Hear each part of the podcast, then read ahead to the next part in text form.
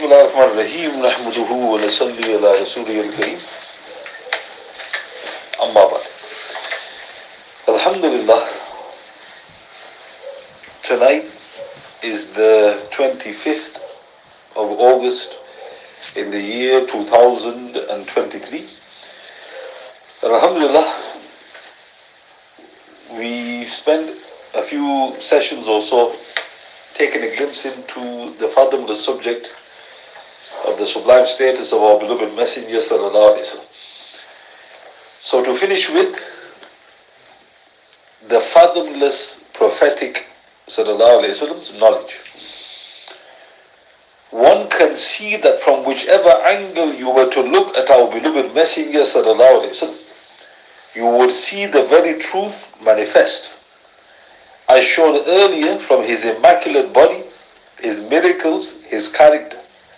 But now, let's turn to his knowledge. So again, prepare to be once again blown away. Wahab ibn Munabbih, rahmatullah he said, I have read 71 scriptures and I have found in all of them that Allah the Most High subhanahu wa ta'ala did not give all of mankind from the beginning of the world until its end. An intellect comparable to the intellect of Muhammad except similar to a grain of sand in between all of the sand of the world. Muhammad wasallam is thus indeed the most intelligent person. So this is recorded in Ibn Asakir, Abu Nu'aym al-Hilya, number 4579, or volume 4, page 26. Hafiz Zurkani in his Sharh al-Mawahib, volume 4, page 250. Imam Sayyuti in his Unmudaj al-Labib fi Khasa'is al-Habib, a sample of the special characteristics of the beloved sallallahu alayhi wa for the intelligent, page 9 of the New English translation. So let's look at this. So Wahab ibn Munabbih, he is from the era of the Tabi'in. And before his embracing Islam, he was also a rabbi. So he's got the best of both worlds. And he said, I read 71 scriptures, meaning I'm well versed with the previous scriptures. And he goes, in every one of those 71 scriptures, I found that Allah the Almighty, if you combine all of the intellect from the beginning to the end. So imagine all the human beings that Allah Ta'ala has created, starting with Adam alayhi salatu Islam till the last person. You combine all of their intellect. He goes, all of that compared to Rasulullah's intellect, sallallahu alayhi wasallam, is like a grain of sand compared to all of the sand of the world. Subhanallah. Meaning his knowledge, as he goes, you can't compare to his knowledge. And then he said, Rahmatullah Muhammad is thus indeed the most intelligent person. So when you say he was given incredible knowledge, that's not enough majesty. This puts it in perspective. All of the human beings combined knowledge compared to Rasulullah is like one grain of sand compared to the entire sand of the entire world. And I mentioned many, uh, a few sessions earlier, that Rasulullah sallallahu alayhi wa what did Ibn Hajar Asqalani say? Rahmatullah. So Hafiz Ibn Hajar Asqalani said, Rahmatullah, in Fath al-Bari, volume 16, page 21, Rasulullah sallallahu alayhi wa possesses such a unique quality which enables him to perceive knowledge about the future and by which he can see whatever is inscribed on the Lawh al-Mahfuz, i.e. the preserved tablet. So the great Hafiz ibn Hajar Asqalani, Amir al-Mu'mineen of Hadith, rahmatullah alayhi, he said Rasulullah could see the divine, the preserved tablet in which everything is written. What's going to happen in the future is all written there. Because he could look into it every time he wished. So obviously, if you have access to that, you're going to have immense knowledge. So note, his knowledge is truly beyond comprehension. So we're going to spend a few sessions taking a glimpse into this. So for the sake of ease, I will give subheadings. So the first subheading, a fire under the sea. So this sounds like a strange subheading. So you got the sea, is there fire under the sea? So in a hadith in Abu Dawood, number 2489, in the chapter on jihad, Sayyidina Abdullah ibn Amr radiallahu he relates that our beloved messenger said sallallahu alayhi wa sallam, لا يركب البحر إلا حاجا أو مؤتمرا أو غاز في سبيل الله. No one should sail on the sea except the one who is going to perform Hajj or Umrah or the one who is fighting in the path of Allah subhanahu wa ta'ala. فَإِنَّ تَحْتَ الْبَحْرِ نَارًا وَتَحْتَ النَّارِ بَحْرًا For under the sea there is a fire. And under the fire there is a sea. So let's look at this. So this is recorded in Abu Dawood authentic hadith. So there's two parts to the hadith. Rasulullah encouraged one and all to avoid the sea. Because don't travel on the sea. Unless you're going to perform Hajj, Umrah or Jihad. Meaning if it's essential, then travel on the sea. Then he said something from the ghaib. He said, Sallallahu Alaihi Wasallam, فَإِنَّا تَحْدَ الْبَحْرِ نَارًا Under the sea there is a fire. وَتَحْتَ النَّارِ بَحْرًا And under the fire there is a sea. So if I was just to quote the hadith, be honest, completely baffled. What did the Prophet say? Did he say there's a fire under the sea and then there's a sea under the fire? So what have they discovered? Sheikh Zaghlul al-Najjar, Hafizullah, he explained in his work, Scientific Precision in the Sunnah, page 31 to 33. So quote, the Prophet wasallam never sailed over the sea during his lifetime. So what obliged him to talk about an unseen matter except that Allah the Almighty ordered him to do so. So stop in the quote. So what was the first thing the respected Shaykh said? Which is more amazing. Rasulullah never went on the sea. so it's not if he's if he's a sailor. So why is he now talking about something which he's never experienced? Then he said, the Shaykh, Almighty Allah subhanahu wa ta'ala, He knew through His comprehensive knowledge that one day man would discover this amazing scientific fact. So He mentioned it to His Honorable Prophet wasallam so that it would remain a sign. Stop in the quote. So the Shaykh says, there's a scientific fact in this hadith. Allah Ta'ala knew that one day science would reach a stage they would be able to detect it. So Allah Ta'ala inspired the Prophet to mention it as a sign that he's a Prophet. Mm. Then he said, the Shaykh, following World War II, 1945 onwards, scientists roamed the ocean and the seas, searching for some materials whose reservoirs were near to be exhausted they were astonished to find that many volcanic mountain chains extended throughout all the ocean along 1,000 of kilometers, and they called them the mid-ocean mountains. Stop with the quote. So 1945 onwards, they, you know, roaming the oceans trying to find out, you know, precious minerals that they could use, and they found out to their amazement there is a mountainous chain. And how long is it? a chain of mountains under the ocean. 1,000 kilometers, which is about what, 600 miles. They gave it a name. They gave these range of mountains the mid-ocean mountains. So this 600 miles or 1,000 kilometer range of mountains, they called it the mid-ocean mountains. And what were they? Volcanic mountains. Hmm. Then the Sheikh said, by studying these oceanic mountain chains, it became clear they were formed as a result of violent volcanic eruptions through a huge net of deep faults that split the rocky crust. These faults were mainly centered on the ocean floor. Quote. Where did these mountains come from? They said it came from volcanic eruptions. Like you get on the surface, you get a volcanic eruption in the sea, you end up with an island. You noticed? So under the bottom or near the ocean bed, these you know chains of mountains erupted, uh, chains of volcanic eruptions erupted, causing these mountains to emerge.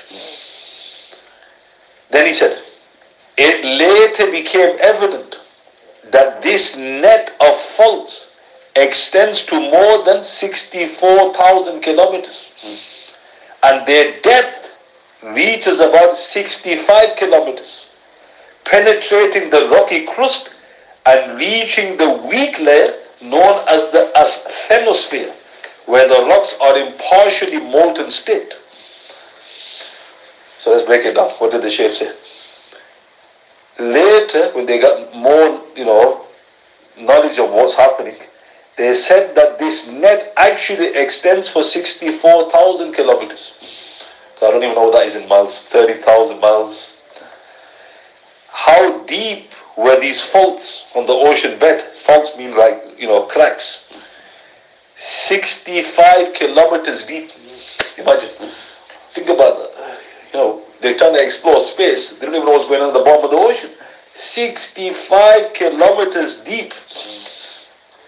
And then it says, and it penetrates the weak layer of the earth called the asthenosphere.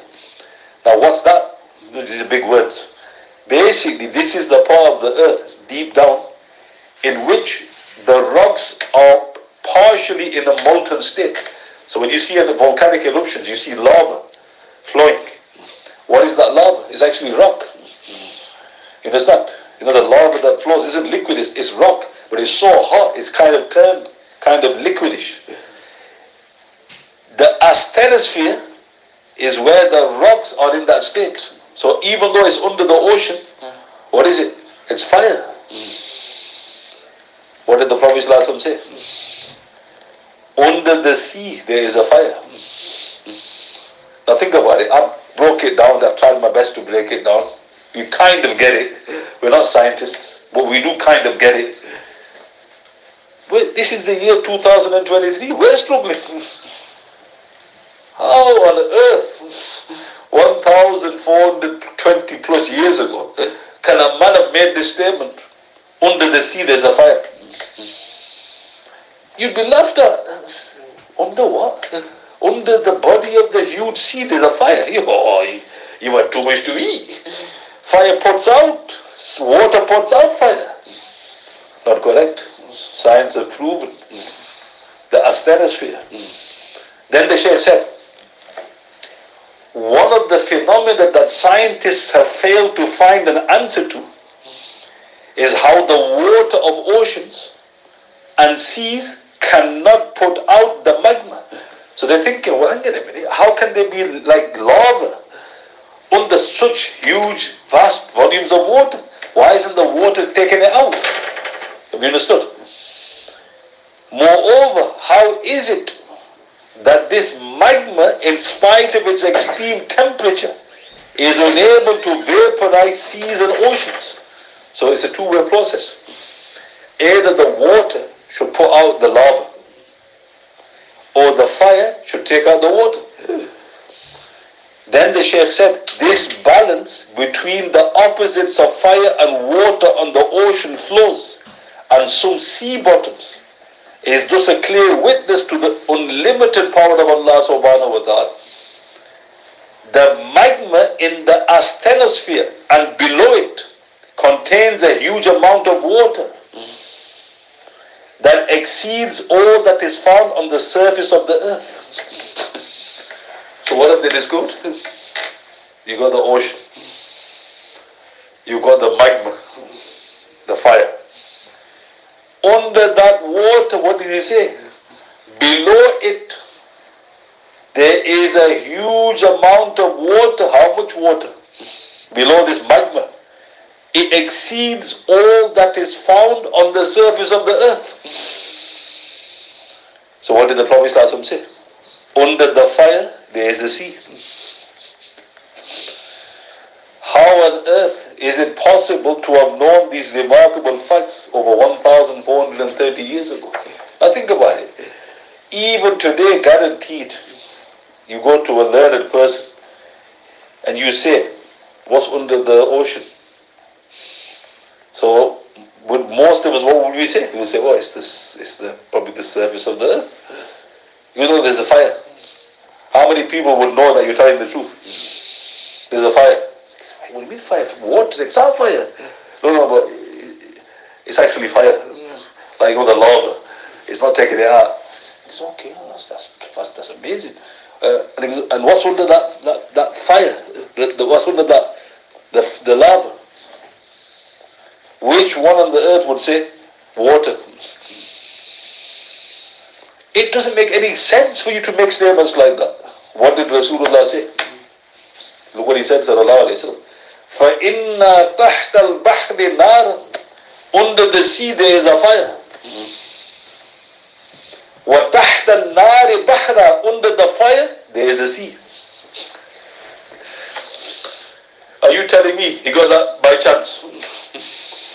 Is it even conceivable for, for a person to utter these statements and not be laughed at in time of the Prophet How did he know that? Go back to what I mentioned. All his knowledge, our knowledge, is like a grain. He's got the entire world. Why did he mention that? He's talking about Hajj, Umrah, Jihad. Only go on the water, travel on the water out of necessity. Then suddenly he said these words. Allah Ta'ala was showing that as a sign, he's my messenger. Now be honest, apart from you saying Rasulullah was given this knowledge by Allah subhanahu wa ta'ala, what other rational explanation can there be for this? Even if a person says he got it right by chance, would you accept that? Because he didn't just say one thing, he said two things. Accept that. What are you talking about? Or if he said, you know, well, you know, he was an intelligent man. Which intelligent person, even in today's day and age, knows of this fact? So, and just to put the icing on the cake, he never once traveled on sea. What's he talking about the sea for? Not talking about the desert. He's talking about the sea. He never traveled on it. So there you go. There's examples of his knowledge. And even today's day and age, it blows you away to get. Is this a hadith? Yes. Check it. Abu Dawood, number 2489. Let's turn to another one. Entitled, The Continuous Orbit of the Sun. So Imam Abi Ishaq Hamadani in his Musnad, he records this. Abdullah ibn Abbas, he relates that our beloved messenger was asked, wa where does the sun set? Where does it rise, Ya Rasulullah? Where does the sun set and where does it rise? He replied, Sallallahu Alaihi Wasallam, it is going in a non-stop regular motion. It does not cease or disappear. It sets in one place, it rises elsewhere, etc., etc. Though some people say the sun has set, and others say it has risen, i.e., at the same time. So now, let's look at this. Question was straightforward. Where does the sun rise from, Ya Rasulullah? Where does it set? Now, why were they asking that question? Did the people have knowledge of time zones? In that time, they didn't know that here is day, other side of the world is night. They didn't know that. So they were just thinking everybody thinks the sun sets at one place, all the world sees it there. So they just asked a very simple, you know, question for that time and age. Where does it set? Where does it rise? Rasulullah can't make a mistake. What did he say? It's going in a non-stop motion. It doesn't cease or disappear. It doesn't set. It doesn't. It looks like that, but it's not setting. It sets in one place, but guess what? At the same time, it rises somewhere else. What was he talking about? Time zones. Those he said, sallallahu alayhi some people say the sun has set, others say it has risen. This would have sounded very strange to the people at the time. But it is now common knowledge to one and all that there are different time zones throughout the world. People also believe that the sun was stationary, it didn't move. And only the planets went around the sun. And even some people still think that. Uh, you, you, you actually said to a person, uh, can you describe the solar system, brother? Moshe, there's a sun. It is not with his hand, because there's a sun. Mm-hmm. He, he leaves his hand like that. And he goes, okay. And what about the planets? And they start moving their hands because the planets are going around the sun. Then you say to the person, so the sun is, is you know, is it just still just stationary? Mm-hmm. And they look, he goes, yeah. Is that right? Mm-hmm. People believe the sun was stationary and only planets moved around it. But this is an error. The sun is also moving in an orbit of its own. Where does it say that? The Quran. In Ibn Kathir's tafsir, Abdullah ibn Abbas recited this verse in Surah Yasin, Surah 36, verse 40. أعوذ بالله من الشيطان الرجيم. وَكُلٌّ فِي فَلَكِ يَسْبَحُونَ each swims along in its own orbit. Each swims along in its own orbit, Ibn Abbas explained, in an orbit like that of a spinning wheel in an orbit like that of a spinning wheel. So let's look at this. So what does Allah subhanahu wa ta'ala say? Each swims in its own orbit. What is he talking about? Subhanahu wa ta'ala. He's talking about the sun and the moon. That's the context. So when Allah ta'ala says, each swims, he's saying the sun and the moon is swimming in its own orbit. Yasbahun. Now, why is this amazingly precise? Because when you say somebody is swimming, what does that mean? So a person goes, I don't understand. Is okay? Does it mean he, he's being pushed? Or is he using his own energy? And he he's using his own energy. Allah Ta'ala says the sun and the moon are using their own energy. They're swimming. Is that scientific fact? Yes. The sun and the moon are using their own energy. When a person swims, what do you notice about the body? It's bobbing. If you ask any astronomist, how does the moon orbit? He will tell you it does this. Mm. It bobs. How does the sun orbit? Because it bobs. Then you say, so it's using its own energy and it's bobbing.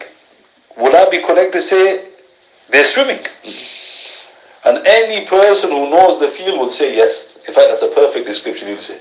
And he goes, right. Could anybody have known that 1,400 years ago? That the sun and the moon swim? They didn't even know that the sun's moving. Forget about swimming. The Prophet told you it swims. The Quran says it swims. It's got its own orbit. How can it not be moving if it's got its own orbit? The sun is moving. It's got its own orbit. The moon is moving. We all know this. It's got its own orbit. How is it possible over 1,400 years ago for somebody to know the continuous orbit of the sun? To know that the sun and moon are swimming using their own energy. So note again, this knowledge can only be from Allah subhanahu wa ta'ala.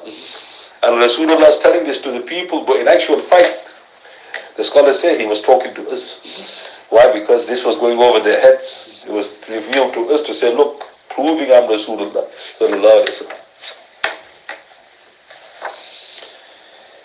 So what I mentioned today was now taking a glimpse into the fathomless prophetic knowledge. And we are made a statement. I said his knowledge is like a vast desert of all the sand in the entire world. Man's combined knowledge from the beginning and end is like a grain of sand. So that's a statement. Hmm. Somebody goes, prove it. I'm mentioning quotes now. What do you notice? Exactly what the man said is coming is 100% true. Who's given him that knowledge? Allah subhanahu wa ta'ala. He is indeed Rasulullah. Are there any questions you'd like to ask? سبحان بحمده سبحانك اللهم وبحمدك اشهد ان لا اله الا انت استغفرك واتوب اليك اعوذ بالله من الشيطان الرجيم سبحان ربك رب العزه عما يصفون وسلام على المرسلين والحمد لله رب العالمين بسم الله الرحمن الرحيم والاصل الانسان لفي خسر الذين امنوا وعملوا الصالحات